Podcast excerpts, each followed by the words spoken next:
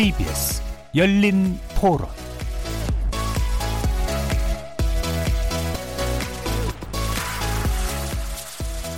안녕하십니까? KBS 열린 토론 정준희입니다.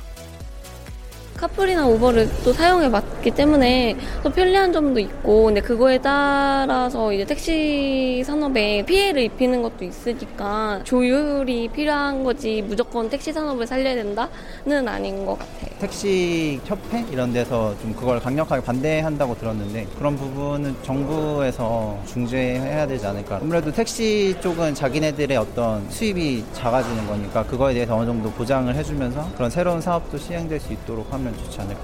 없던 거를 새로 만들어서 또 생계 위협을 해준다는 게 그것도 잘못된 것 같아요. 보호를 해줘야죠. 일방적이잖아요. 그러니까 이렇게 시끄럽잖아요. 이제 뭐 우버 같은 그런 거는 이제 뭐 사회 흐름인데 사회 흐름을 갖다가 자기가 뭐 막 겠다는 거는 사실 말이 안 되죠. 택시 산업을 죽이려고 생긴 게 아니라 기본적으로 소비자 위주로 생각을 해야지 택시비 인상보다 택시 월급제 인상이 그들의 번익에 더 기여하지 않나 싶은데.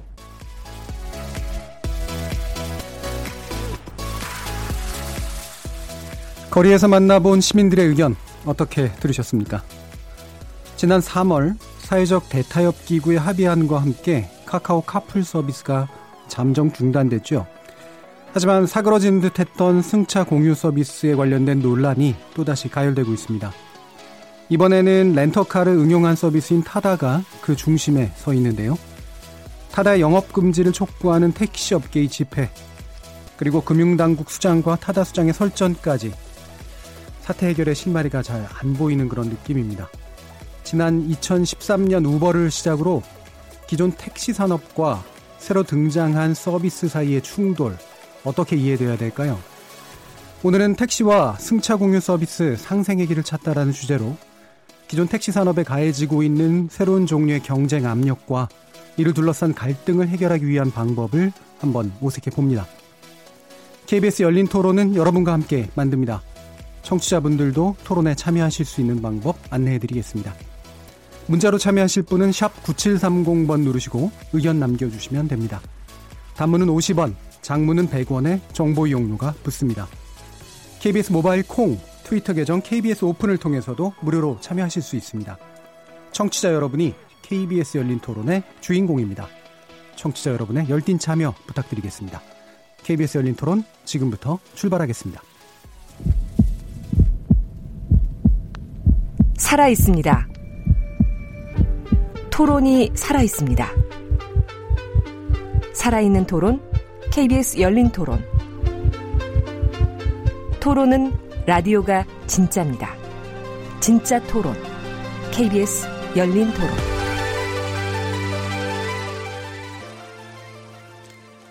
오늘 함께 토론해 주실 분들 소개하겠습니다. 먼저 안기정 서울연구원 교통시스템연구실 연구위원 자리했습니다. 안녕하세요. 자, 그리고 주위홈 대표이신 조산구 한국공유경제협회장 나오셨습니다. 안녕하세요. 권호상 KST 모빌리티 전략총괄이사 함께 있습니다. 네, 반갑습니다. 그리고 김기복 시민교통안전협회 대표 나오셨습니다. 안녕하십니까. KBS 라디오 채널은 유튜브 영상으로도 생중계가 되고 있습니다. 유튜브에 들어가셔서 KBS 일라디오를 검색하시면 지금 바로 저희들이 토론하는 모습을 영상으로도 보실 수 있습니다. 팟캐스트로도 들으실 수 있고요. 매일 새벽 1시에 재방송도 됩니다. 자, 이렇게 함께 할 방법 안내해 드렸고요. 오늘 토론 주제 택시와 승차 공유 서비스 상생의 길을 찾다 본격적으로 시작해 보겠습니다. KBS 열린 토론 자, 토론을 열면서 좀 안타까운 소식과 함께 어, 이야기를 할 수밖에 없는 게 좀 불행하다는 생각은 드는데요. 지난 15일에 70대 택시 기사가 분신해서 사망하시는 이제 그런 사건이 벌어졌습니다. 숨진 안 씨의 차 안에는 이렇게 쓰여져 있는 문구가 있었습니다. 공유 경제로 꼼수 쓰는 불법 타다 아웃. 어, 뭐 이 부분은 사건 자체는 되게 불행한 사건이고요. 근데 대신 한번 우리가 토론을 진행하기 앞서서 이 공유 경제로 꼼수 쓴다. 그다음에 타다는 불법이다라고 하는 그런 택시 기사의 어떤 항의랄까요? 인식이랄까요? 이 부분이 이 서비스를 이해하는 측면에서 어떻게 바라봐줘야 될지 좀 궁금해지는데요. 어, 여기에 대한 질문부터 좀 드려야 될 것 같습니다. 조산구 협회장님께 한번 질문 드려야 될 것 같네요. 그 안타까운 어, 일이 벌어졌는데 어, 대단히 어, 어, 슬픈 일이죠. 근데 그분이 말씀한 공경제 꼼수수는 불법하다 뭐 이 말씀은 그렇게 말씀하시기에 당연하다라고 봅니다. 예. 아, 저는 이제 8년 동안 공경제 쪽에 와 있지만 지금의 교통 서비스나 아니면 아, 자동차 산업은 마차 등장 이후에 이제 자동차가 등장하면서 100년 만에 어, 오는 엄청난 변화거든요. 예. 아, 뭐 기술의 발전, 공유 개념의 등장 이러면서 그러면 이런 갈등, 이런 변화에 대해서 모든 사람이 제대로 다 이해하는 건 쉽지 않습니다. 예. 자기 관점에서 어, 이해를 하는 게 우선이죠. 그렇기 때문에 이런 갈등이 있고 이런 논란이 있는 건 당연하다고 봅니다. 그렇기 때문에 어, 그분의 말씀을 저는 동의를 합니다. 하지만 어, 전체 흐름으로 봐서는 어, 현재 공유 승차 등 공유 차량 이런 것들이 엄청난 인기가 있는 거는 그 이유가 있는 거거든요. 예. 그래서 이제 공유 경제 쪽을 해온 입장에서 보면 이 공유 경제라는 것은 어찌됐든 가야 할 길이다. 예. 그리고 이제 왜 그런가 좀 보면 어, 국민의 어떤 소비의 다양성, 권익이 있고 그리고 산업 발전이라는 측면이 있습니다. 그런데 공유라는 것은 공유 경제라는 것은 실은 사회를 위한 경제적인 것도 중요하지만 사회를 위한 것이기 때문에 이런 갈등이나 이런 것들을 봉합하고 사회적 어떤 합의를 거쳐야 되는 게 전제 조건이라고 봅니다. 예. 그런데 서로의 입장이 다르고 이렇게 하지만 지금까지 이런 갈등이 있었던 큰 이유는 뭐냐면 좀 더 이런 어떤 큰 흐름을 제대로 이해하고 국가 전략을 가지고 갔으면 괜찮은데 실은 전 전략이 없이 전술 각 안으로 가다 보니까 사람들의 갈등이 증폭됐다고 생각합니다. 예. 따라서 저희가 좀 다시 어그 어, 출발점으로 가서 이런 현상이 왜 발생을 했는지 그리고 어떻게 우리는 받아들여야 할지 이렇게 접근을 한다고 하면 예. 분명 그동안의 어떤 갈등 이런 어떤 아픔 이런 것들을 더, 더 넘어서서 어떤 도약에 모든 사람이 에, 그 만족할 수 있는 그러한 도약의 어떤 혁신을 이룰 수 있다라는 희망을 갖고 있습니다. 예. 자, 거시적인 구조 변동의 관점이기 때문에 사실은 당장 이해하기가 좀 어렵긴 한데 따라서 어떤 당장의 대응 방편보다는 좀 전략적인 방편을 찾는 것이 일단 필요하다라는 그런 의견이셨어요. 자, 이 부분에 대해서 안기정 위원님 어떻게 보십니까? 뭐 일단 개인 택시 기사 분이 분신하신 것에 대해서는 굉장히 어떤 안타깝게 생각하고 벌써 네 번째잖아요. 예. 그런데 저는 어쩔 수 없는 선택지일 수도 있다 생각을 해요. 왜냐하면 은 미국 같은 경우에도 우버가 그 진입하고 난 다음에 그 개인 택시 하신 분이 한 여덟 명인가 돌아가셨고 그래서 면허값 같은 경우에도 100만 불에서 10만 불까지 10분의 1을 깎였잖아요. 그런 상황 속에서 자기의 어떻게 보면 유일하게 남은 재산권인데 예. 그것이 생존권이 박탈당했을 때 느낌 그 느낌이 어, 그 어떤 식으로 표출되는지를 제대로 보여준 사례가 아닌가 그래서 예. 굉장히 안타깝게 생각하고요. 그래서 어떻게 보면은 기사들이 반발하는 거는 당연한 결과다 음. 생각하고 근데 대신에 제가 안타까운 건 뭐냐면은 공유 경제가 어쩔 수 없이 우리나라가 추구해야 될 가치라고 생각한다 그러면은 예. 거기에 대한 사회적 타협이나 아니면 합의나 아니면 거기에 대한 로드맵이 정부로서 있어야 되는데 그렇게 전혀 없었다는 게 문제라는 거죠. 그래서 오히려 보면은 사업 측에 사업자 측에서 먼저 치고 들어와서 거기에 어쩔 수 없이 대응하는 모양새를 갖췄다는 게 예. 굉장히 더 안타깝습니다. 예.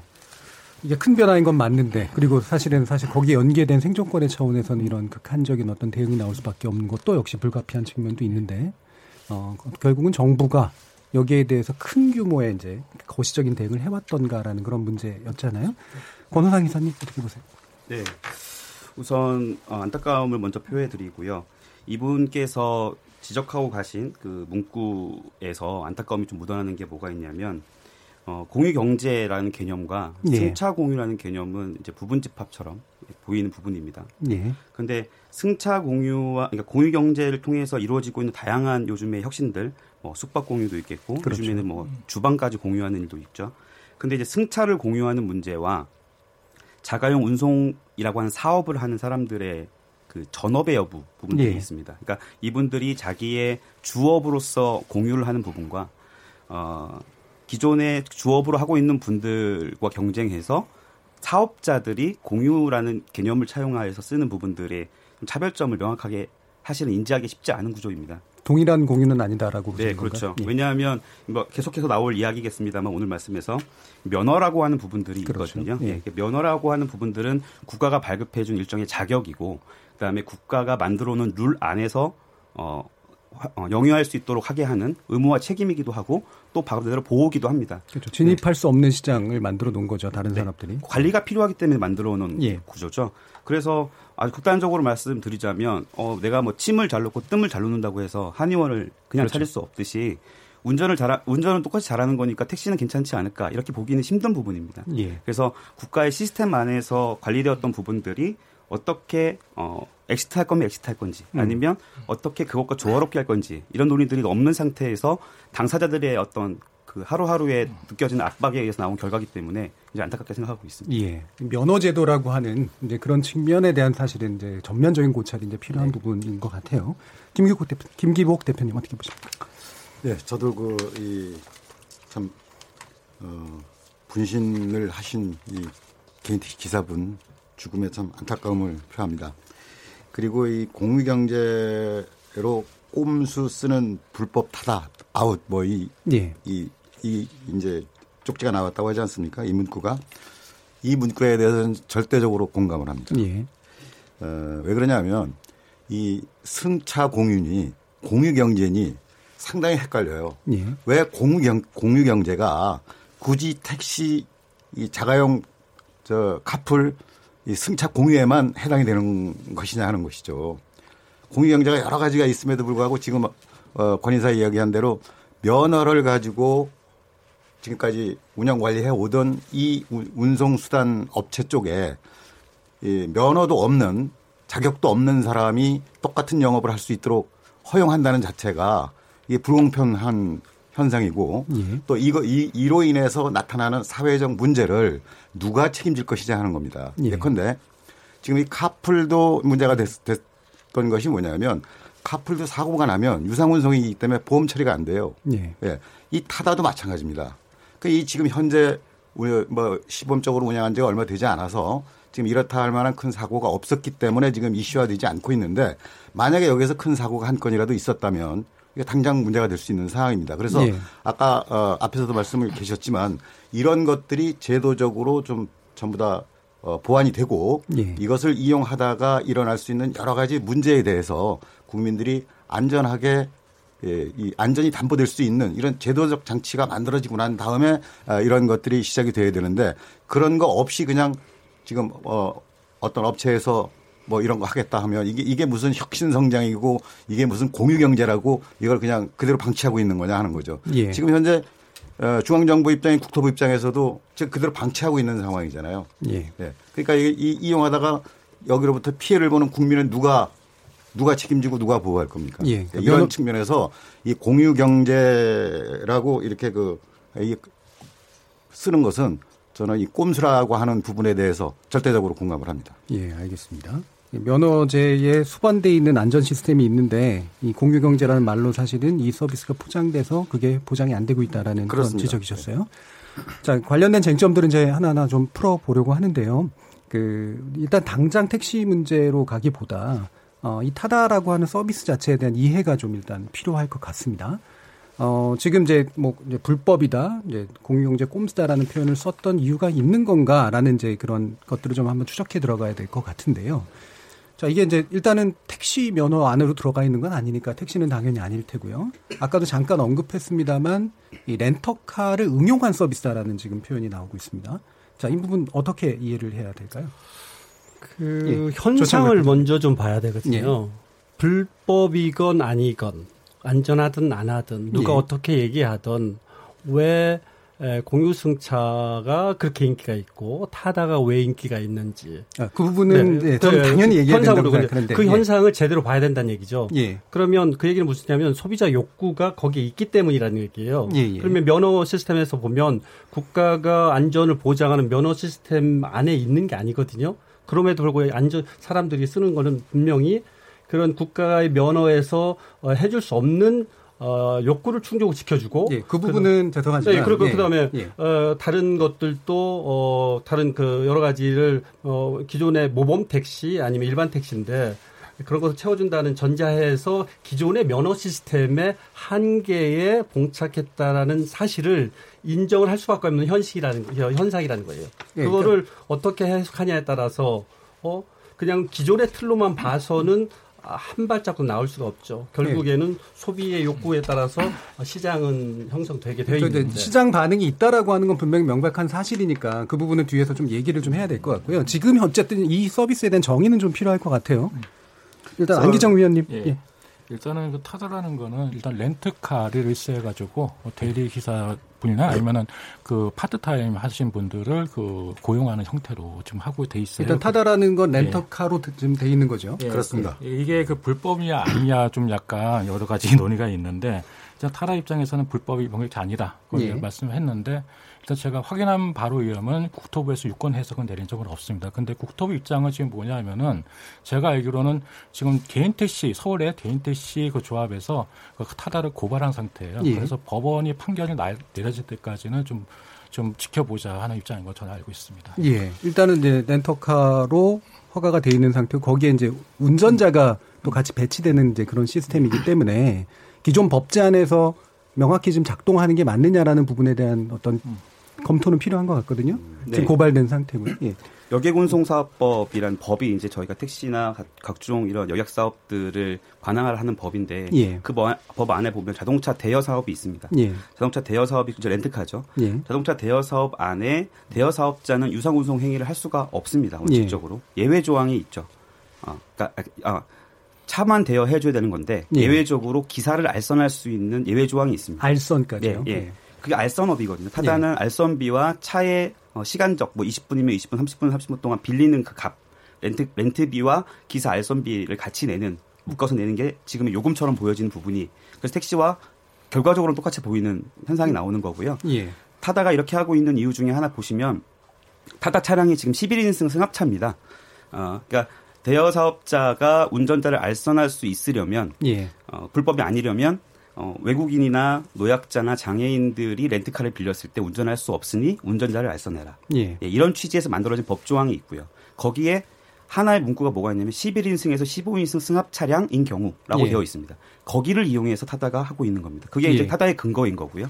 근데 그건 대통령령으로 정해 있지 법은 아닙니다. 예. 예, 그런 상황에서 이제 많은 분들이 기본적으로 번호판을 보면 어, 돈을 받고 어, 차, 차가 돈을 벌기 위해서 나온 차는 노란 번호판을 달고 있습니다. 예. 버스든 택시든. 그리고 흰색 번호판은 일반 번호, 일반적인 자가용인 거죠.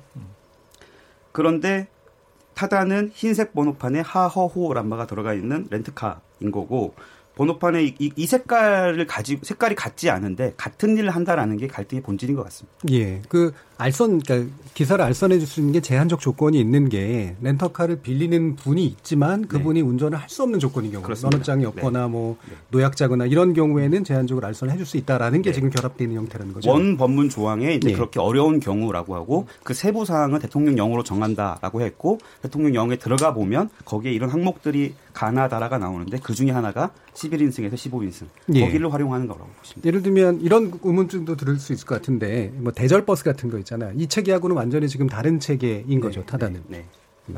그러니까 지금 예. 그 설명해 주신 대로 11인에서 15인승을 이제 예외 규정을 둔 것은 예.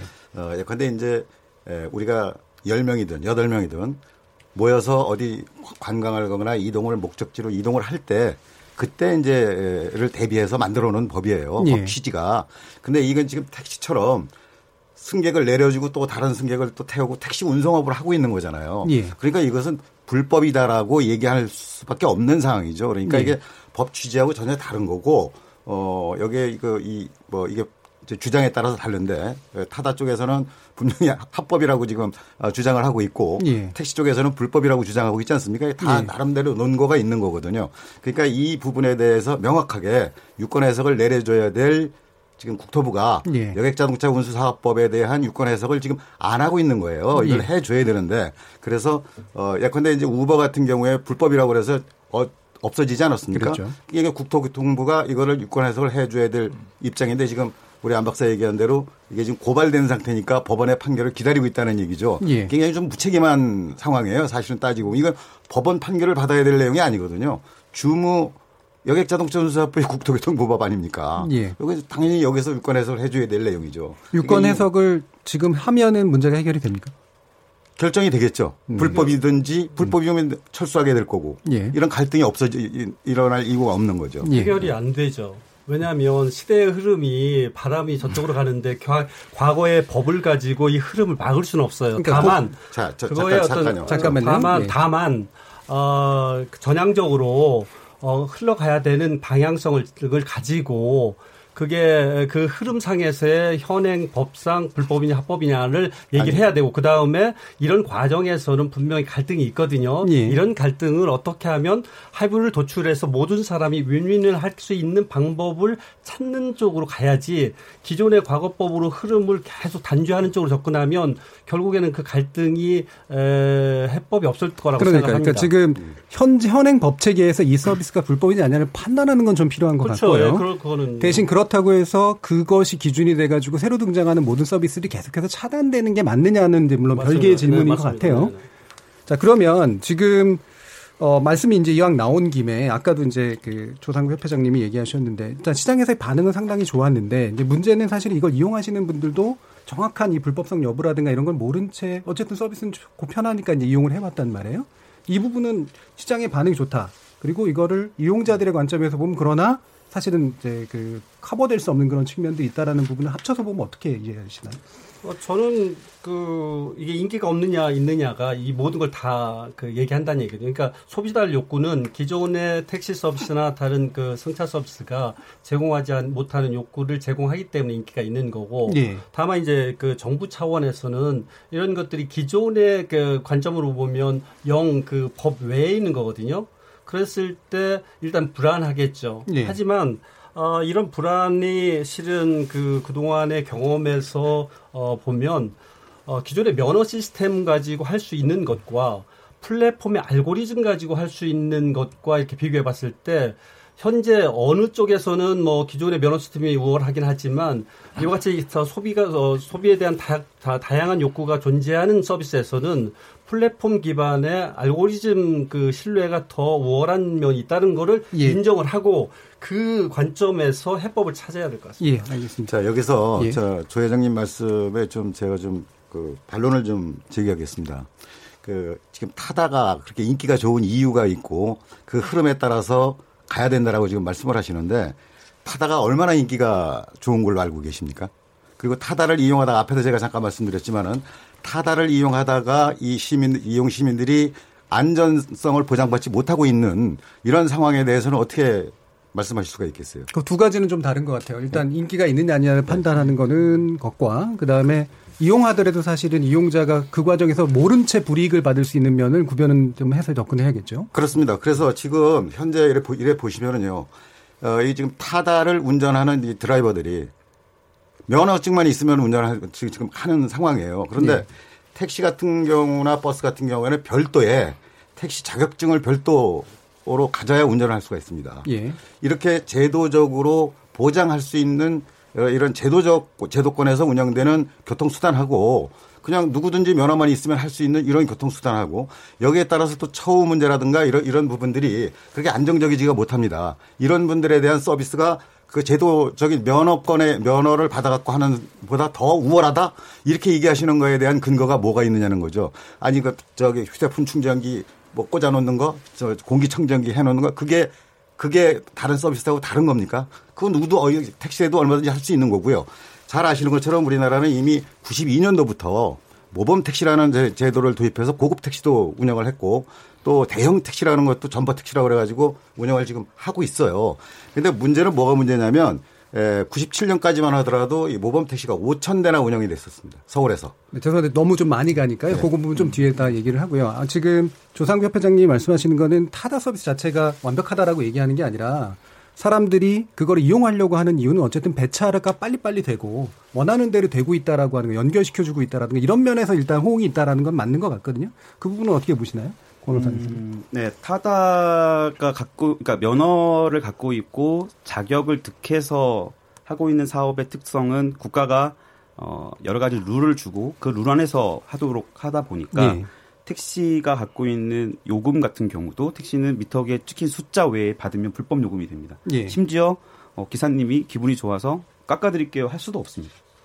네. 그러니까 타다 같은 경우는 자체의 앱을 가지고 앱 미터기를 쓰고 있고 자체 요금 갖고 있고 어, 지금 그 여객들을 여객들을 운송하는 명백한 목적을 같이 갖고 있다 보니까 택시와 혼돈이 일어나고 있는 부분인데 그런데 같은 룰을 갖고 있지 않다라는 거 가 지금 갖고 있는 문제인 것 같고요. 그러면 이제 방금 말씀하시는 건 기존의 택시의 서비스에 대한 불만족은 네. 택시 서비스가 면허제 안에서 지나치게 관리됐기 때문에 나오는 한계지 네. 그 자체의 한계는 아니다 맞습니다. 택시는 한 번도 자기들끼리 경쟁한 적이 없습니다. 예. 네. 그러니까 A라는 브랜드가 있고 B라는 브랜드가 있어서 나는 A라는 택시 회사만 탈 거야. 나는 B라는 회사만 탈 거야라고 한 적이 없습니다. 서울 택시 기준 경우에는 법인 택시와 개인 택시가 구분되는 색깔 정도가 있고요. 사실 어떤 분이 오는 택시를 나 저 차는 건너 보내고 그 다음 차를 타겠어라고 하는 분 어디 있겠습니까? 왜냐하면 똑같은 품질과 똑같은 요금을 받을 수밖에 없는 동일 품질 제품이 다량으로 깔려 있기 때문인 거고요. 자기들끼리 손님을 또 태우고 이분이 내 손님이고 다음에도 내, 내 차를 타야 되기 때문에 우리 회사 차를 타야 되기 때문에 그 손님을 향해서 친절하거나 고객화 시키려고 하는 노력들을 할 필요가 없었다는 것이죠. 예. 네. 택시라고 하는 게 기본적으로 상당히 시장적인 그 산업은 분명히 아니에요. 그죠? 맞습니다. 예. 고객 서비스에 바탕을 둔 산업은 또 아니고 요금도 관리되니까요. 보안 설명서 예. 드리다 뭐냐면은 택시 시장에 굉장히 많은 택시가 있고 많은 공급자가 있고 많은 소비자가 있어서 완전 경쟁 시장을 착각을 하시는 거예요.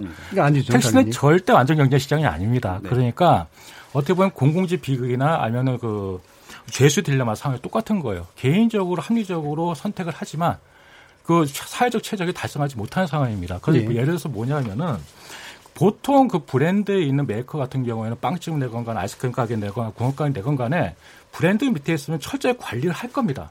근데 택시는 서울시 기껏해 많은 택시 대수를 가지고, 가지고 있어봤자 250대뿐이 안 돼요. 공- 소비 소유자가 원할 때 언제든지 공부할 수 있는 구조가 아니란 말입니다. 예. 그렇기 때문에 그 공급자 입장에서 수요자 요구대로 그대로 배차시킬 수 없는 거고 예. 택시 기사 입장에서도 소비자는 일단 한 번 타시면 그다음에 다시 볼 일이 없습니다. 그러니까 아니 서울 시내 어떤 그 소- 승객한테 서울 시내 택시에서 뭘 하십니까 물어볼 때 대답할 사람이 누가 있습니까? 거의 거의 대부분이 택시 안에는 하나도 모를 겁니다.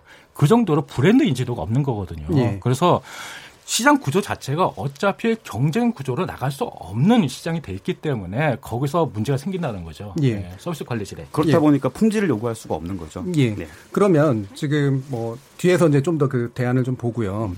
지금 뒤에 그 지금 타다하고는 다른 종류의 승차 공유 서비스 같은 것들이 어떤 게 좀 운영되고 있나요? 우선 좀 정의가 좀 잘 돼야 될 것 같은데요. 예. 타다가 승차 공유 서비스냐라는 거에 대한 이견은 충- 충분히 있을 수 있습니다. 예. 지금 뭔가 미래 모빌리티 같고 앱이 달려 있고 예. 어떤 그 IT 기반의 그 운송 사업을 하고 있는 곳들이 다 뭔가 뭉뚱그려져가지고 승차 공유라고 불리는 부분이 있을 것 같은데. 타다는 좀 아닌 것 같다는 네, 말씀이죠. 승차 공유라는 얘기는 운전자가 자기 빈자리를 누군가와 같이 타고 가는 예. 카풀이 오히려 더 승차 공유에 가까운 거고 예. 그, 그 개념에 부합되는 부분이고요. 이거는 아까 말씀드린 것처럼 자동차를 대여해 주는 것인데 아주 다이내믹하게 active하게 인스, 어, 인스턴트하게 운전자를 알선해 줌으로써 순간적인 렌트카가 순간적인 운송 사업 자로 변신하는 방식으로의 채택을 하고 있는 것이거든요. 예. 그래서 누군가가 공유하는 건 아닙니다. 예. 이그 타다 기사님이 자기 차를 누군가에게 공유해 주는 게 아니지 않습니까? 사실상은 그렇죠. 예. 네, 그래서 많은 분들이 요즘에 이제 mobility라는 개념, 뭐 승차 공유, 그다음에 뭐 이런 smart mobility 이런 얘기를 하다 보니까 승차 공유가 자연스럽게 묶여서 가는데 그렇진 않고요. 다만 이제 최근에 이제 택시 대타협 기구 4개 단체와 카카오와의 대타협 기구에서 나온 결론들 그리고 어, 지금 운송 가맹 사- 운송 가맹 사업이라고 해서 예. 그 택시들이 다른 방식으로 좀 다른 요금 제도, 뭐 다른 디자인을 좀 적용할 수 있는 좀 약간 개방적인 형태의 카테고리가 있습니다. 그 사업 예. 카테고리가 뭐 그런 것들이 최근에 이제 서울에는 웨이고라는 택시가 등장을 한 것이죠. 그래서 웨이고라는 차량이 있고요. 그다음에 뭐- 예. 웨이고는 어떤 서비스인지 좀 소개시켜 주시죠. 네. 그러니까 웨이고는 기본적으로 아까 제가 번호판 말씀을 드렸는데 노란 번호판입니다. 기존 예. 택시가 어, 운영을 하고 똑같다, 네. 택시입니다. 택시고 어, 운송 가맹 사업이라고 해서 어, 일종의 프랜차이즈라고 보시면 됩니다. 치킨집 프랜차이즈처럼. 예. 예, 그래서 웨이고라고 하는 브랜드 안에 각 택시들이 가맹 가입을 하는 거죠. 예. 그래서 웨이고가 제공하는 서비스, 웨이고가 제공하는 또 외관, 뭐 빵집들이 다 간판 똑같잖아요. 예. 그러니까 그런 것처럼 그렇게 통일된 방식으로 서비스하고 있는 새로운 카테고리인 거고요. 예. 기존의 택시들이 너무 많은 규제들이 있고 이걸 하나하나 제거하기 너무 힘들기 때문에 아예 2009년도에 제정된 새로운 카테고리 법입니다. 예. 그래서 그 안에서 첫 모델이 나온 거고요. 사실상 우리가 이걸 처음으로 목도하고 있는 것이고 향후에도 이런 식의 경쟁들이 일어날 수 있는 아까 말씀드렸던 처음으로 브랜드가 등장했기 때문에 난 웨이고는 탈래, 난 웨이고는 걸을래 이런 식의 이제 식별이 비로소 싹을 튀고 있는 거거든요. 그래서 예, 웨이고 택시는 그렇게 이해하시면 되겠습니다. 그 부분은 이제 우리가 이제 좀 더 그럼 갈등이 좀 덜하고 좀 새로워지는 것들을 함께 하기 위한 대안 차원에서 다시 한번 좀 언급을 해보고요. 네. 그럼 택시 업계에서 이제 현재 이 타다와 같은 서비스에 대해서 상당히 이제 어, 불만을 표시할 수밖에 없는 그런 상황들에 대한 이야기가 좀 필요할 것 같은데요. 그 근본적인 문제는 아까 좀 우리 안 의원께서 얘기해 주시긴 했습니다만 이 택시 업계의 어떤 기본적인 그 불만이 있을 수밖에 없는 요소, 면허제 관리 관리 산업으로서 요소 이 부분을 좀 더 한번 얘기해 보시죠. 어, 기본적으로 면허제라는 게 정부나 국가에서 원하는 게 워낙, 워낙 많아요. 요구 예. 조건이 많고, 그러니까 그걸 항상 충족시켜야 되고, 그리고 그 무엇보다도 좀 요금 규제가 굉장히 좀 심합니다. 요금 그래서 아까도? 말씀드렸지만은 높게 낮게 받을 수도 없고 그런데 면허 요금제도 완벽하냐 하면 그것도 아니에요. 그러니까 외국에 있는 요금제가 없는 게 굉장히 많아요. 그래서 그런 측면, 그러니까 대절제도 없고 예약제도 없고 예. 시간제도 없고 그런 측면이 있기 때문에 아무리 탄력적으로 하려고 할수 없는 측면이 있고 또 뭐냐면 그전에 너무 택시가 고급 택시이면서도 불구하고 원가주의에 너무 얽매여 있단 말입니다. 다시 예. 말하면은 택시는 지금 요금보다 더 높이 받아도 상관없는 고급 교통 수단인데 그 2013년에 택시법 파동 이러면서 고급 교통 수단이라고 딱 얘기해 놓고 그리고 요금 올려줬다 그래 놓고 계속 원, 원가주의로 몰고 있단 말입니다. 예. 근데 그게 굉장히 어떻게 보면 택시 업계 입장에서 도덕자의를 불러키는 요인이 돼요. 뭐냐면은 그 일단 원가주의라는 게 모든 원가를 평균해 가지고 요금을 정하는 거잖아요. 수지를 생각해 가지고 그런데 그 와중에 그 배신자가 생깁니다. 다시 말하면은 그 임금을 적게 주고 그런 식으로 해가지고 그 이익을 부풀리고 그런 식으로 하면은 원가가 더 낮아지는 효과가 있어요. 그러면 평균적으로 원가에 맞춰서 요금을 주는데 그 이탈자에 대해서는 굉장히 이득을 주는 셈이죠. 어떻게 보면은. 예. 그러니까 그런 원가주의에서 탈피할 수 있는 뭔 요소가 필요하지 않나 저는 개인적으로 생각합니다. 예. 그럼 제가 김기복 대표님께 여쭙겠는데요. 아까 이제 기본적으로 상당히 이제 강하게 이 부분에 대한 반대 의사를 표현하셨잖아요. 네. 근데 혹시 그 택시 업계 내부에 약간 구성 요소가 좀 다르니까 지금 이제 개인 택시의 반발이 이제 가장 좀 크게 나타나고 있는 것 같은데 그 차이들이 있긴 있는 겁니까 내부에서? 어, 일단 이제 그이 뭐 승차 공유 서비스가 확대되면서 이제 예. 택시 업계에서 볼 때는 어, 이용 수요가 이제 줄어든다라고 이제 보고 있는 거고요. 전체적으로 그렇고요. 그런데 뭐 예. 어, 타다 같은 경우가 뭐 1%밖에 안 된다 뭐 이런 주장을 하고 있지만 1%라도 주는 거예요 시장이. 그러니까 네. 이제 예, 여기에서 이, 이 문제로 인해 가지고 이 개인 택시 운전자들이 가장 좀 이 중요하게 생각하는 부분이 면허값입니다. 이게 예. 지금 어, 서울 같은 경우 보면은 이 개인 택시의 그 이 전체로 보면 한 65% 정도가 예. 예, 보통 다 7, 8천만 원 이상 1억 가까이 면허값을 주고 면허를 사서 영업을 하시는 분들이에요. 예. 그런데 이 승차 공윤이 카풀이니 뭐 이것 때문에 이걸로 인해서 이제 예, 시- 시장이 자꾸 이렇게 침해를 받다가 보니까 면허값이 자꾸 떨어지는 거예요. 예. 근데 그 면허값은 사실은 이제 프리미엄 같은 것도 원래 있었던 거죠. 그렇습니다. 예. 그러니까 예, 사실은 에, 이제 정부로부터 면허를 받을 때는 예. 뭐 돈을 주고 받는 게 아니지만 그러니까. 어, 이제 중간에 이게 매매가 되면서 사- 중간에 구입하신 분들 그러니까 지금 현재 한 65% 정도가 전부 돈 주고 사신 분들이에요. 예. 그 이분들 입장에서 이렇게 보면 이 지금 지금 우리 저 안 박사 얘기한 대로 현행 택시 운행 제도를 가지고서는 예. 수익을 내서 면허 값을 이게 찾을 수 있는 예. 이, 이 기, 여력이 없어요. 예. 그래서 그건 그 정도로 보장이 돼야 되는데 그거는 계속 유지가 돼야 되는데 이게 떨어지니까 이제 막다른 골목에 몰리게 되는 거죠. 그러니까 개인 택시 입장이 이런 거고요. 예. 법인 택시 같은 경우에는 면허하고 관계가 없잖아요. 예. 그러니까 입장이 약간 다른 거죠. 법인 택시 네. 쪽은 그렇게까지 강하게 반응을 그렇죠. 안 하고 있는 예, 상태라는 거죠. 예. 제가 하나 더 말씀드리면 잠- 잠깐만 뭐냐면 먼저 예, 말씀드릴게요. 이게 뭐냐면 지금 개인 택시 같은 경우는 면허값이 엄청 떨어졌어요. 그래서 네. 한 2년 사이에 3천만 원 가까이 떨어졌는데, 근데 이분들 아까 김기복 대표님 말씀하셨지만은 거의 80%가 양도를 받아가지고 면- 하는. 사람이에요. 그러니까 네. 빚내서 자기 빚내가지고 기껏 했는데 그 면허값이 떨어졌다고 해서 자기 재산권이 날아가는 거잖아요. 예. 그런 측면도 있는데 문제 문제는 뭐냐면은 그 우리 그 이런 말이 있습니다. 감찰을 하는데 정부의 세금을 퍼부어 가지고 감찰을 해야 되냐 그런 논의가 있는데 사실상 일단 그 정... 감차는 필요하다고 보시는 예, 거죠. 예, 예. 근데 그 정부가 예. 간접적으로 인정해 준 겁니다. 그게 예. 뭐냐면 양수 양도는 원래 개인한테 해주는 거예요. 근데 면허에 대해 양수 양도를 인정해 줬단 말이에요. 그러니까요. 두 번째 뭐냐면은 2013년에 그 감차 뭐 총량제 산정하면서 전국 5만 대 감차 필요하다고 얘기했습니다. 그러면서 지자체별로 개인 택시의 시가를 정해가지고 가서 보상을 하라 얘기했어요. 그 말은 뭐냐면은 간접적으로 정부에서 그걸 인정해 줬다는 얘기예요. 예. 그러니까 정부가 프리미엄 인증 프리미엄을 인정해주고 시가를 인정해줬는데 이거 이거를 택시 대스 그 착감만 보상해준다 했을 때 굉장히 반발이 있을 수밖에 없는 거죠. 예. 지금 어쨌든 기존의 그 관리 산업인 그리고 면허제 산업인 택시 자체의 변화가 필요한 건 맞는 것 같아요. 그러면서 진정 그러니까 어떤 남의 산업을 갉아먹기보다는 새로운 산업이 성장해 가는 게 이제 동시에 좀 이루어져야 되는데 이 부분은 어떻게 좀 해결돼야 된다고 보시나요? 음, 저는 그 전에 한번 그 말씀드리고 싶은 건 제가 공유경제협회장이고 8년 그 동안 공유 공유 그 숙박 공유를 해왔지만 예.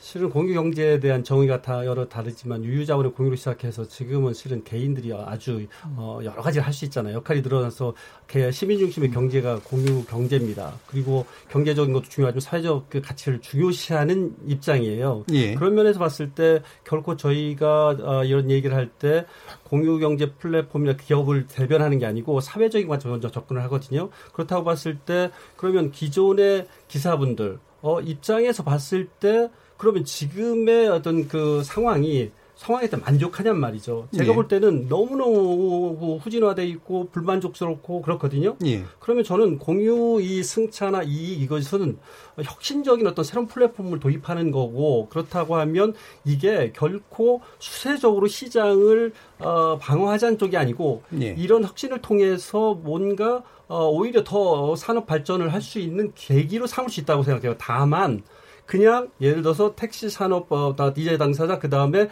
어, 플랫폼 사업자 그냥 그렇게 놔두면 해법이 없습니다. 조금 전에 말씀하신 것처럼 지금의 이 어, 택시 생태계도 정부가 여기까지 필요해서 이렇게 온 거거든요. 그리고 사회적으로 그 다음 단계로 진화를 해야 되는 상황이에요. 그렇다고 하면 절대적으로 이 사이에 이 문제를 해결하는 것은 이해 당사자 그냥 시장 논리로만 놀 게 아니고 사회적인 이슈라는 관점에서 정부가 나서서 여기에 어, 면허를 사주든 뭐하든 뭔가의 대책을 세워야 됩니다. 그러니까 면허 회수와 그렇죠. 감차 그다음에 거기에 대해서 일정 아까 이제 세금을 지원하는 거에 대해서 사실 약간 찬반 양론이 좀 있어가지고요. 그런 거 외에 또뭐 그래, 예. 예를 들어서 예. 지금 필리핀에 기반을 둔 그 그랩이라는 회사가 지금 예. 회사 가치가 13조, 15조 합니다. 예. 어, 우버라는 회사는 140조에 시작해서 지금 뭐 80조 이렇게 된단 말이에요. 그런데 우리가 이런 어떤 그 공유 승찬이 이런 서비스에 이거를 어, 정부에서 제대로 된 대책이나 전략이 없이 그냥 방치함으로 해서 그런 어떤 기회를 잃은 거예요. 그렇다 보면 우리의 어떤 사회의 어떤 가치 생산, 산업 발전의 그 기회를 박탈당한 거고 결국에는 전체적으로 봐서는 어 기존의 택시 종사하시는 분들도 어, 어, 어 뭐가 잃고 새로운 산업 한 것도 잃고 이렇게 혼재돼 있거든요. 그래서 아까 말씀하신 것처럼 전체적으로 사회적 합의를 전제해서 이끌 수 있는 접근을 간다고 하면 분명 가능성이 있다고 예, 생각합니다. 예, 알겠습니다. 그 지금 감차라든가 이런 부분에 대해서 더 추가적인 어떤 대책이나 근본적인 대책 같은 것들이 진척이 안 되고 있는 이유는 뭔가요? 어, 재원이죠. 예. 네. 핵심은 재원. 그 감차에 필요한 재원을 예. 누가 부담하느냐죠. 예. 예. 그러니까 이제 어, 예컨대 지금 뭐 중앙정부에서도 이제 50% 정도 뭐 부담하고 지방자치단체가 50% 하고 뭐 하는 식으로 이렇게 분배를 해서 하기로 합의는 했지만 예. 실질적으로 여기에 집행할 예산이 없어요. 음. 그러다 보니까 돈이 있어야지 뭐 할 수 있지 않습니까? 그리고 여기도 책정한 가격, 저 액수가 예산 액수가 실제 그 이 보상에 필요한 거에 3분의 1도 안 돼요. 예. 그러다 보니까 이게 이루어지지 않는 거예요. 이게 이걸 뭐 나중에 어 개인 택시 같은 경우에 개인 저 유가 보조금을 대체해서 뭐 어 이제 감찰을 감차 비용을 쓰자 뭐 이런 이런 얘기까지 합의가 있어 있었지만 결론적으로 그건 자기 자기들 돈 아닙니까? 그러니까 그건 제대로 나올 수가 없는 거죠. 그러니까 누가 감차 재원을 부담할 것이냐. 예. 이게 지금 가장 큰 쟁점이 되는 거예요. 상당히 큰 쟁점인데 아까 네. 이제 사실은 개인 택시의 면허가 거래되고 있는 현실 사실은 그게 원칙적으로는 그렇게 바람직한 형태는 아니었을 텐데 거기에 이제 돈이 붙어가지고 거래되던 현실. 근데 이게 산업이 사실은 하향 단계에 접어들면서 기존의 가치를 보장받을 수 없는 현실. 이 부분을 이제 그 개인이 감당해야 되느냐, 국가가 어느 정도 보전해줘야 되느냐, 결국 이 문제잖아요. 그렇죠. 그 문제도 지금 우리 조 회장님 말씀하신 대로 예. 사회적 대타협이 필요한 상황입니다. 타협이 예. 왜 그러냐면 예. 개인이 그 소유하고 있는 개인 자산이잖아요. 예. 개인 자산에 대해서 국가가 세금으로 이걸 보상을 해야 된다 하는 점에 대해서 국민들이 동의하지 않을 국민들이 또 많습니다. 그렇죠. 그리고 기존의 택시 예. 서비스에 불만이 있던 분들은 더더욱이나 이제 그렇습니다. 그래서 여기에 대해서 이 사회적 타협이 필요한 거고요. 그다음에 택시 불만이 왜 지금 이렇게 일어나고 있는가? 타다가 왜 인기가 좋다고 얘기를 하시는가 하는 부분에 대해서 우리가 원인을 좀 찾아봐야 돼요. 예. 첫째, 지금 이 저 택시를 타려고 하는 사람들이 이 러시아, 러시아워 시간 같은 경우나 심야 시간 같은 경우에 택시를 타기 위해서 3, 40분, 1시간씩 기다려야 돼요. 예. 그러면 택시를 타기 전서부터 이미 기분 나빠 있어요. 그렇죠. 감정 상해 있어요. 예. 이때 택시를 타면 이 택시, 택시 운전자가 아무리 친절하게 해도 이 친절로 받아들여지지 않습니다. 기본적으로 기분 나쁘기 때문에. 예, 그, 이, 그 이유가 첫째 있고 그 다음에 이 택시 운전자들 고령화 때문에 택시를 이용하는 승객, 승객과 예, 운전자 간에 이 소위 생각과 행동이 다 달라요. 그러다 보니까 여기에서 내부적으로 상대적으로 이제 불만이 많이 쏟아져 나오거든요. 어, 리얼미터가 조사한 최근 조사한 걸 보니까 어, 택시를 부정적으로 보는 여론이 62%나 됐습니다. 그 부분은 예. 구체적인 수치를 예. 얘기해야 되는 거라 예. 사실은 예. 이렇게 그, 그, 좀 복잡하긴 합니다. 예. 오차 한계라든가 예. 이런 거 얘기를 좀 해야 돼서요. 예. 그 이제 그럴 정도로 이렇게 택시에 대한 기본적으로 이 시민들이 택시에 대한 부정적인 생각을 갖고 있거든요. 그런데다가 지금 이제 이 예, 이런 그 이제 카풀 문제라든가 타다 문제라든가 이런 게 나오니까 오히려 지금 더 불만이 더 높아지고 있는 그런 상태예요. 그런데 예. 이 택시의 이렇게 부정적인 문제를 그럼 카풀이나 타다가 해결할 수 있느냐? 그건 그렇지는 않다고 봅니다. 예, 네.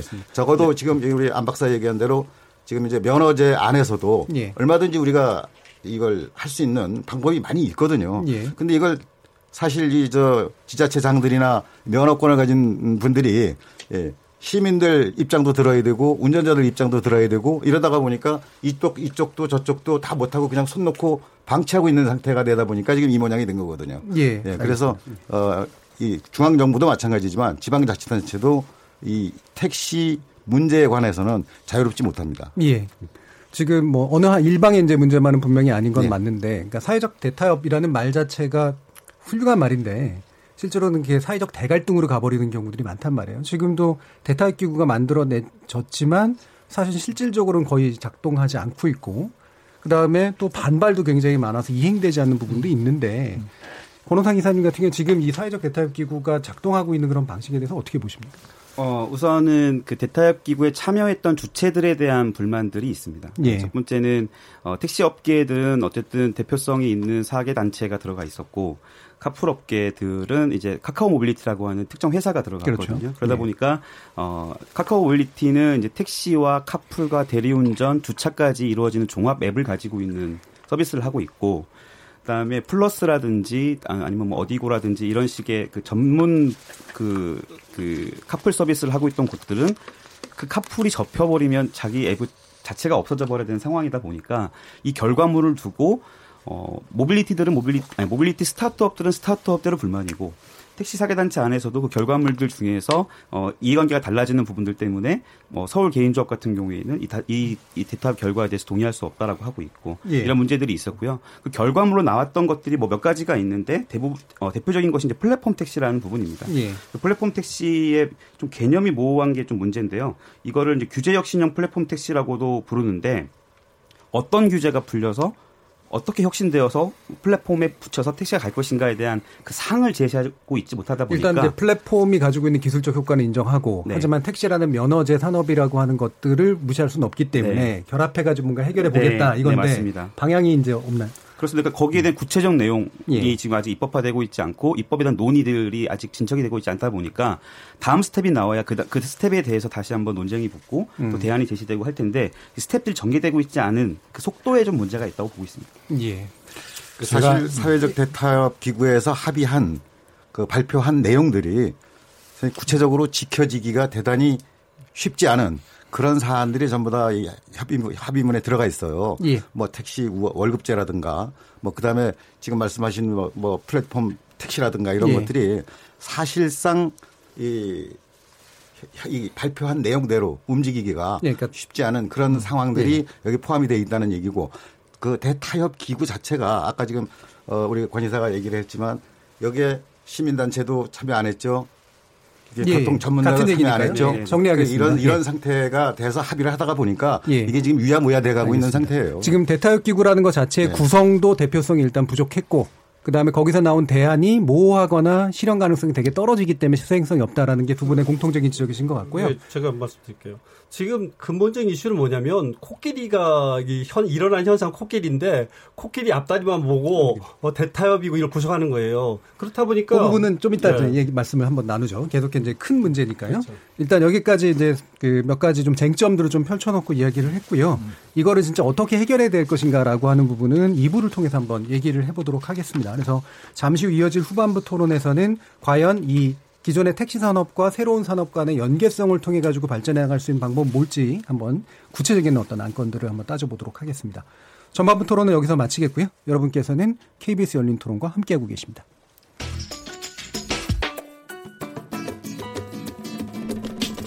묻는다, 듣는다, 통한다. KBS 열린 토론. 듣고 계신 청취자 여러분, 감사드립니다. 들으면서 답답한 부분은 없으신가요? 궁금한 점은요? 그렇다면 함께 토론에 참여하시죠. 유료 문자 샵 9730을 이용하시면 됩니다. 단문은 50원, 장문은 100원의 정보 이용료가 있습니다. 스마트폰 어플리케이션 KBS 모바일 콩을 통해서도 무료로 참여하실 수 있습니다. KBS 열린 토론은 언제나 열려 있습니다. 듣고 계신 KBS 열린 토론은 매일 밤 1시에 재방송됩니다.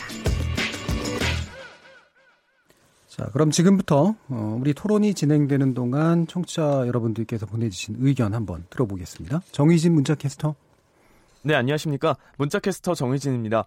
택시와 승차 공유 서비스 상생의 길을 찾다라는 주제로 청취자 여러분이 보내주신 문자 소개해드리겠습니다. 네, 먼저 콩 아이디 8736님. 서울의 개인 택시 기사입니다.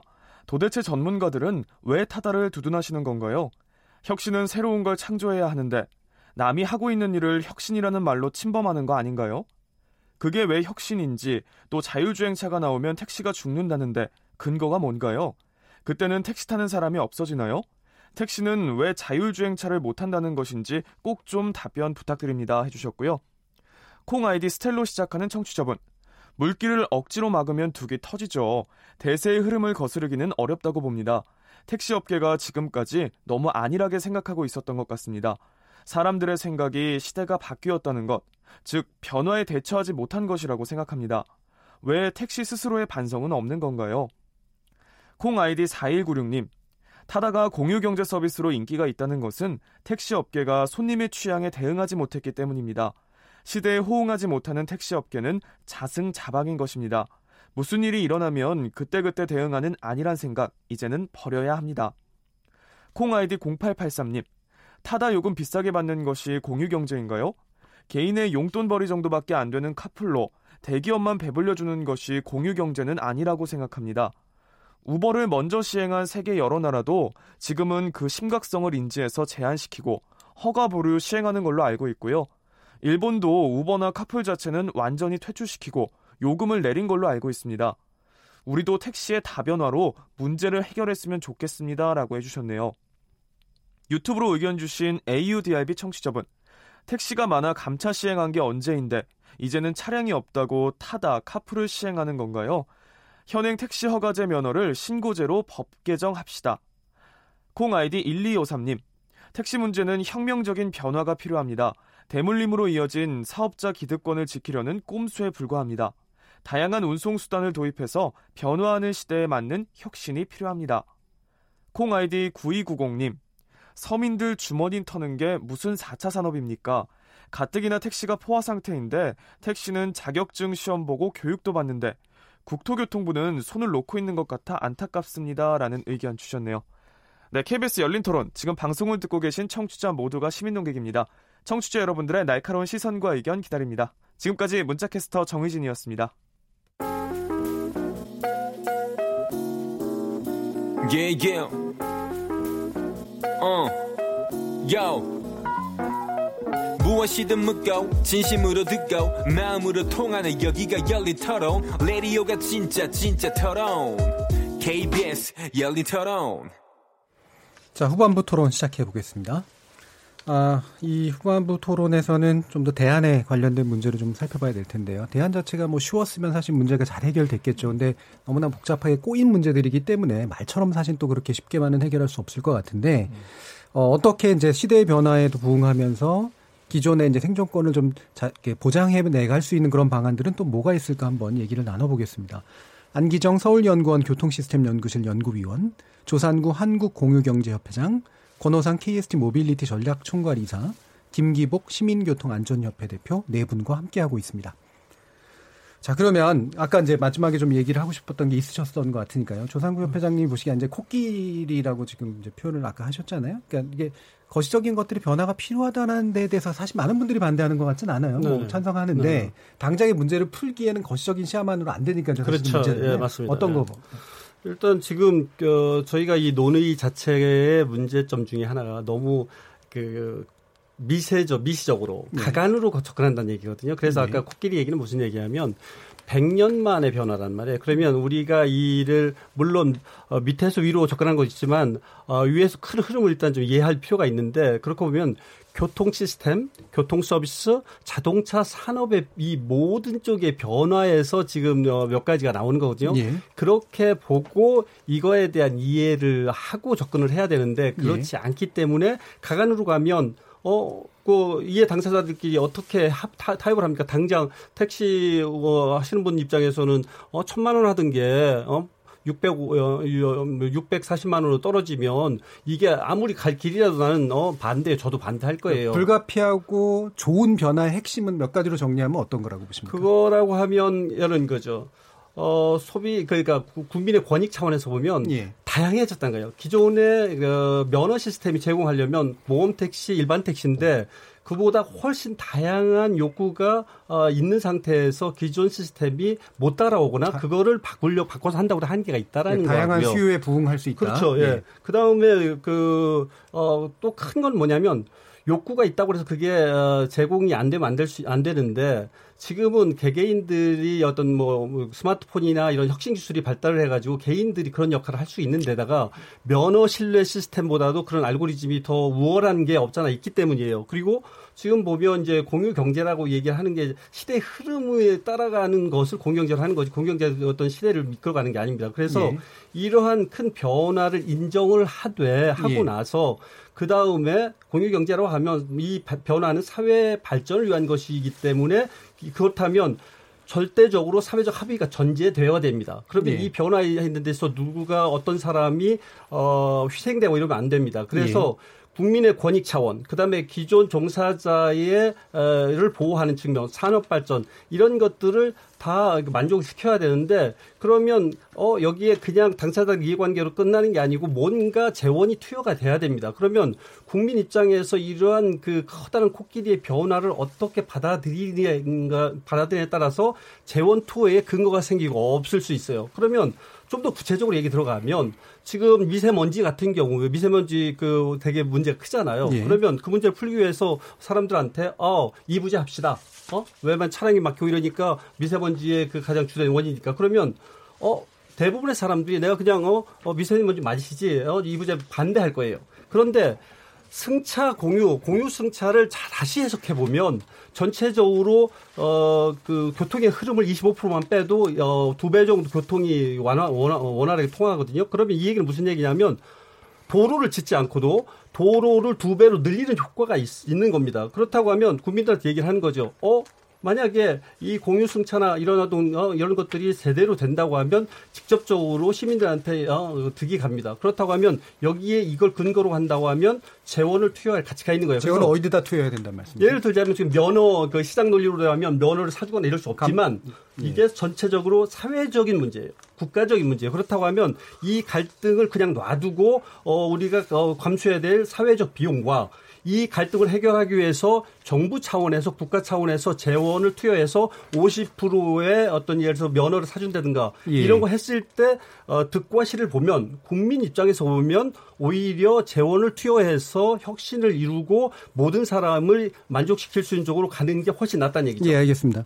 지금 그, 그, 뭐 약간 정리를 하고 갈게요. 예. 그러니까 재원에 대한 투여에 대해서 사실 반발감이 상당히 있을 수 있으나 이게 결과적으로는 국민들에게 더 많은 이득을 가져다 주니까 그래요. 따라서 혁- 그걸 통해서 설득하자 이제 이런 정도의 이야기신 것 같아요. 권호상 이사님. 네, 그 택시를 왜 줄여야 하는가에 대한 그 택시는 왜 줄어들어야만 한 대상인가. 예. 그리고 어, 최근에 이재용 대표가 이제 혁신에는 승자와 패자가 없다. 다만 피해자만 있을 뿐이다라는 얘기를 하셨는데 예. 피해자가 패자가 아닌가 싶습니다. 예. 그러니까 그래서 그 패자들을 어떻게 돌봐야 될지 음. 따뜻한 시선으로 바라봐야 되고 배려가 필요하다 이렇게 얘기하고 있거든요. 택시업 택시 업계는 이미 패자화되어 있습니다. 그들에게는 저는 이 논의의 틀 자체가 좀 문제가 있다고 생각이 듭니다. 예, 아까도 이제 그런 식의 네. 의견들이 좀 나오고 네. 있어요. 택시가 어, 스스로 혁신을 할 수 있는 기회가 주어졌느냐? 예. 예. 아, 한 번도 주어진 적이 없다고 보고요. 오히려 예. 관리의 대상이었고 규제의 대상이었고 그 규제와 처벌도 굉장히 강력합니다.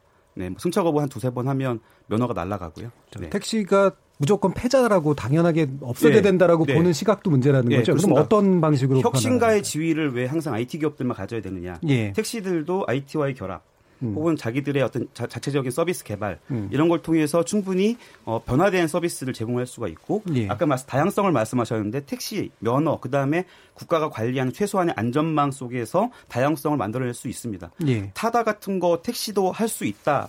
라고 음. 하지만 타다는 왜 그렇게 쉽게 렌트카를 가지고 쉽게 증차를 했겠습니까? 저도 저희도 택시 회사를 하나 가지고 있는데요. 예. 저희 택시 회사에서 한 대를 더 추가하고 싶으면 그 한 대에 해당되는 차고지 면적을 확보해야 됩니다. 예. 예, 그리고 그 면허값 그 기- 존재하고 있는 면허값 과 차값을 더 지불해야 하고 또 거기에 맞는 기사를 뽑기 위해서는 그 기사가 자격증을 갖춰야 되고 여러 가지 많은 절차들이 있는데 예. 카- 어, 타다 같은 경우에는 어, 플랫폼 노동자죠. 예, 프리랜서 한 명이 쉽게 고용되면 바로 한 대를 운행시킬 수가 있습니다. 그 네, 택시 업계의 이제 기존의 규제, 그러니까 관리된 시장을 좀 완화해서 네, 맞습니다. 택시 업계 자체가 네. 뭔가 혁신할 수 있도록 하는 네. 방안이 필요하다는 네, 맞습니다. 말씀이시잖아요. 네. 이 부분 안 의원님 어떻게 좀 가능하거나 필요한 방향으로 보시나요? 뭐 당연히 혁신이 필요하죠. 그러니까 예. 어느 정도의 그 경쟁 구도 아니면은 그 서비스 경주 노력 할 수 있는 그 시스템을 반드시 갖춰야 되는 거예요. 예. 그래서 저도 항상 얘기하는 게 서울시 택시나 전국 택시 마찬가지지만 브랜드가 없- 없기 때문에 경쟁이 안 된다는 말을 수- 누누이 하거든요. 그래서 저는 일단 웨이고나 아니면 마카오 택시도 향후 그쪽 방향으로 가는 걸로 알, 알고 있지만 음. 그런 택시 그 좀 모범적인 선제적인 사례가 나와가지고 택시 시장에서 주도적 역할을 한다고 그러면은 꼭 성공할 수 있다고 봅니다. 그 대표적인 예가 뭐냐면요. 예. 일본 같은 경우는 동경하고 그 교토에 유명한 메카 있습니다. 이 동경 같은 경우는 일본 교통이라는 한 6천 대 이상 택시를 가지고 운영하는 회사가 있고요. 예.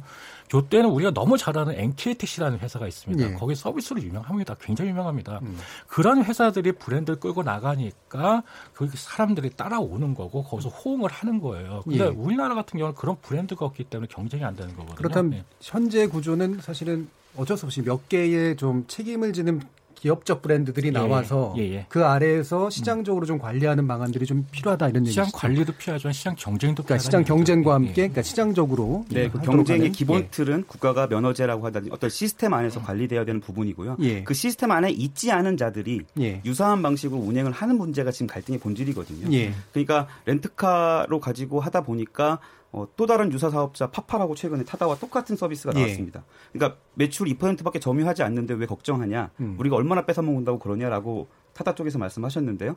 파파가 나오고 뭐 다른 브랜드가 계속 나온다고 한다면 렌트카를 가지고 있는 분들은 택시가 가- 어, 택시 한 대를 늘려서 길거리에 내보낼 때까지 걸리는 시간과 비용 대비 훨씬 저렴한 비용으로 똑같은 일을 더 큰 수익을 얻어낼 수 있는 그런 룰이 형성이 되는 거거든요. 룰 예. 밖의 사람과 룰 안의 사람끼리 경쟁하게끔 만드는 것이 아니라 이 룰 안에서 혁신 경쟁을 하게끔 만들어 주는 게 먼저 필요합니다. 이 예. 관점이 없으면 공유 경제냐 뭐 미래냐 과거냐의 싸움처럼 그냥 프레임이 돼 버리거든요. 예, 이 예. 프레임을 빨리 빨리 어, 좀 다시 한번 전환시켜서 고민할 음. 필요가 있다고 생각합니다. 그러니까 현재 이제 택시 산업 자체의 그러니까 재편을 위한 새로운 룰의 세팅이 필요하고 그 안에서 이제 경쟁적인 어떤 방식으로 혁신이 필요할 가능할 것 같다라고 지금 보시는 건데 우리 김기복 대표님은 이 방향에 대해서는 어떻게 생각하십니까? 아, 저도 그 방향에 대해서 공감을 합니다. 예. 어, 좀 오래된 얘기입니다만은 어, 지금 MK 택시 얘기하셨는데 예. 과거에 그 유봉식 그 회장이 그렇죠. 예, 우리 서울에 와서 서울의 택시 어떻게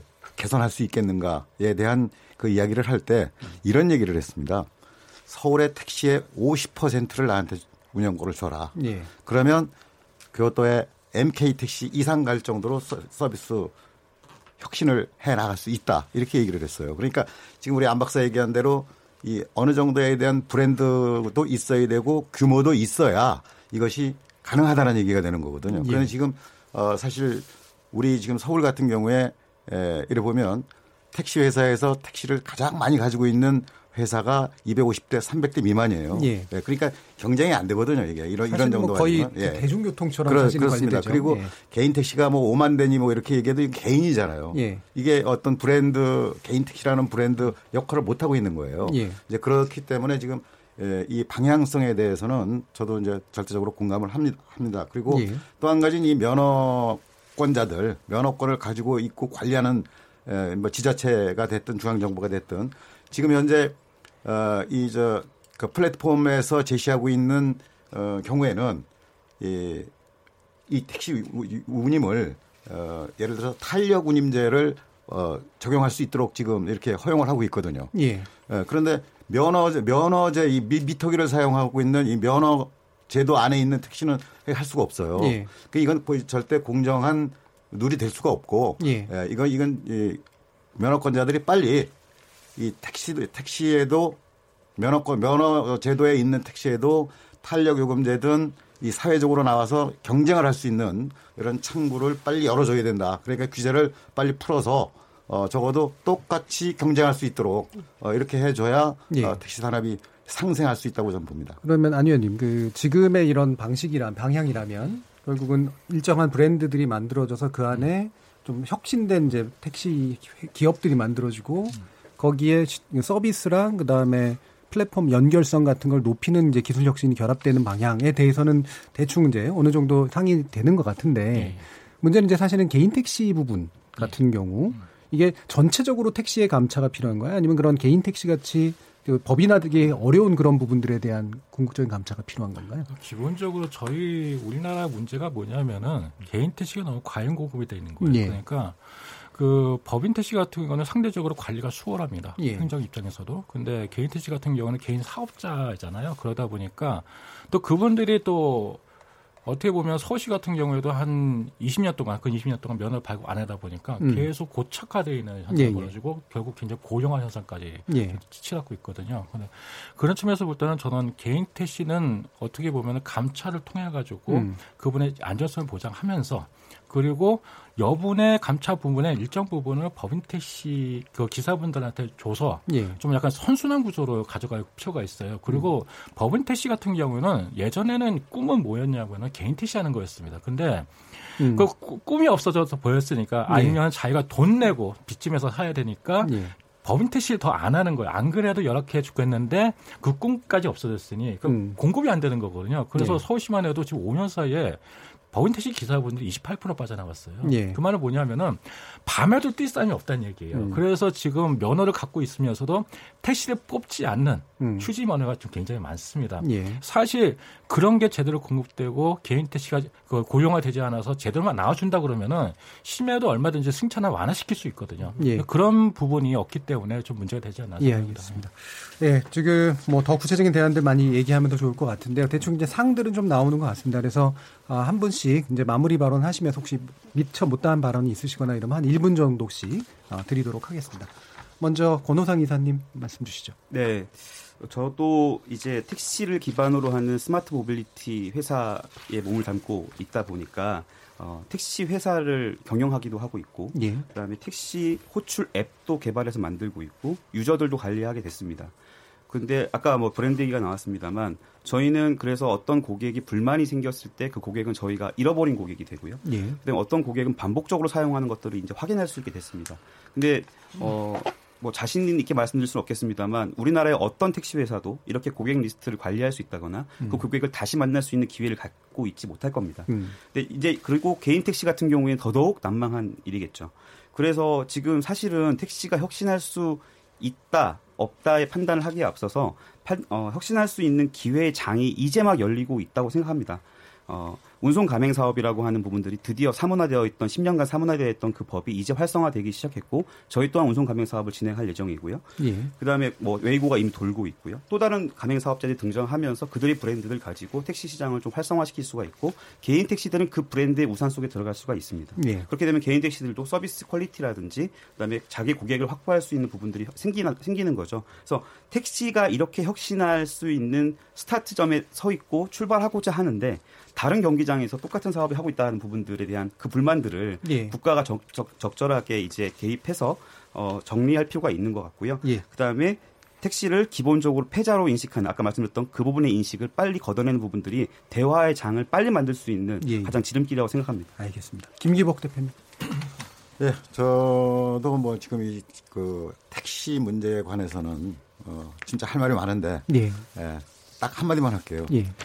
앞에서 말씀드린 대로 어, 이제 면허권자들이 이제 나서야 될 때다. 음. 이제 결정을 해야 될 때다. 예. 어, 왜 그러냐면 이용 시민들이 택시 타기가 어렵기 때문에 택시 타기가 어렵고 승차 거부를 계속 당하고 불친절을 당하다가 보니까 지금 유사 그렇죠. 택시들이 지금 많이 나오게 되는 거거든요. 예. 결론적으로. 그럼 이게 결국 택시 사업자와 면허권자들에 대한 문제란 말이죠. 음. 이분들이 이제 좀 적극적으로 나서서 풀어줘야 될 때가 아니냐. 음. 아, 그렇게 봅니다. 그리고 어, 기본적으로 지금 택시를 너무 지나치게 이렇게 규제하고 관리를 하다가 보니까 에, 사실 지금 월급제도 안 되는 이유가 있어요. 택시 하루 매출 파이가 너무 작아요. 이거 네. 가지고는 도저히 월급제 할 수가 없어요. 그러니까 이제 이거를 할 수 있도록 하기 위해서는 아, 필요한 필요에 따라서 예, 승객 수요가 집중되는 시간에 요금 더 받고 그렇죠. 가격 또, 탄력. 예, 예. 예, 이게 탄력 요금제 같은 것을 빨리 시행을 해서 예. 어, 승객들에 대한 불만도 해소하고 택시 서비스도 좀 향상시킬 수 있는 어, 이런 어, 좀 예. 제도가 빨리 만들어졌으면 좋겠습니다. 안기정 연구위원. 저 지금 아까 권 이사님이 이제부터 시작이라고 말씀하셨는데 저도 그런 생각에 동감하고요. 예. 그리고 뭐냐면은 지금 일단은 사회적 비용이 너무 커요. 사실은요. 몇 예. 달 동안 계속 그냥 당연 말부터 그랬는데 좀 정부가 좀 빨리 대안이나 룰을 만들어 가지고 사회적 비용을 좀 감소시켰으면 좋겠다는 의견이 있고요. 또 하나 뭐냐면은 지금 아까 그 공유 경제 아니면 승차 공유에 대해서 사람들이 호응하는 이유가 편하기 때문에 아니면 저 편의성이 높기 때문에 그 말씀하셨는데 그 요구 중에 하나가 또 뭐냐면은 좀 안전이 두렵다는 의견이 굉장히 네. 많아요. 그 서울시 통계도 나와 있는데 그런 거에서 어떻게 담을 수 있는 툴이 있었는데 그런 게 없다는 얘기죠. 그리고 한편에 택시 입장에서는 너무나 많은 규제가 있기 때문에 그걸 좀 어느 정도 풀면서 좀 예. 개혁을 할 수 있는 여지를 만들어내는 게 좋지. 않을까. 그래서 균형이 중요하다 고 생각합니다. 마지막으로 조산구 협회장님. 네. 조금 전에 이제 말씀하신 것 공유 승차든 뭐 이런 얘기가 나왔는데 그게 아니었으면 우리가 우리 택시 산업을 좀 더 선진화하고 기사분들의 권익을 보호하고 이런 생각을 깊이 안 했을 수도 있고요. 거기에 또 뭐가 있냐면 이게 기사분들의 문제가 아니고 실은 정책적인 이슈이기도 하거든요. 정책이 혁신하지 않으면 안 됩니다. 그래서 일단 공유승차는 공유경제가 등장하면서 이렇게 어떤 이런 계기가 됐던 거는 되게 좋다고 봅니다. 전체적으로 말씀을 드리면 뭐 정리하자면 어 이미 현상적으로 뭐 모빌리티 쪽은 갈 수밖에 없는 길이라는 걸 인정을 하되 우리가 왜 이거를 갈등으로만 보냔 말이죠. 어, 실은 예. 모두가 어, 그 유- 모두를 위한 윈윈윈할 수 있는 어떤 도약의 계기가 될 수 있거든요. 왜냐하면 여기에는 기존에 없었던 것도 있습니다. 정책이 바뀌어야 된다는 그런 모든 사람의 인식이 있고 그 다음에 수요가 더 많아지고 예, 그 다음에. 혁신이 그게 있습니다. 그런데 여기까지만 들어야 네. 될것 같습니다. 예. 어찌됐든 예, 그 저는 그 처음부터 다시 시작하자. 어, 방법으로 수구민 주주의로 해서 같이 모여서 같이 논의하자. 예. 알겠습니다. KBS 열린 토론 오늘은 논란이 되는 택시와 새로운 종류의 서비스가 어떻게 상생의 길을 찾을 것인가라는 주제로 네 분의 전문가와 토론해 봤습니다. 오늘 함께해 주신 네 분 대단히 감사합니다. 감사합니다. 저는 다음 주 월요일 저녁 7시 20분에 다시 찾아뵙겠습니다. 지금까지 KBS 열린 토론 정준희였습니다.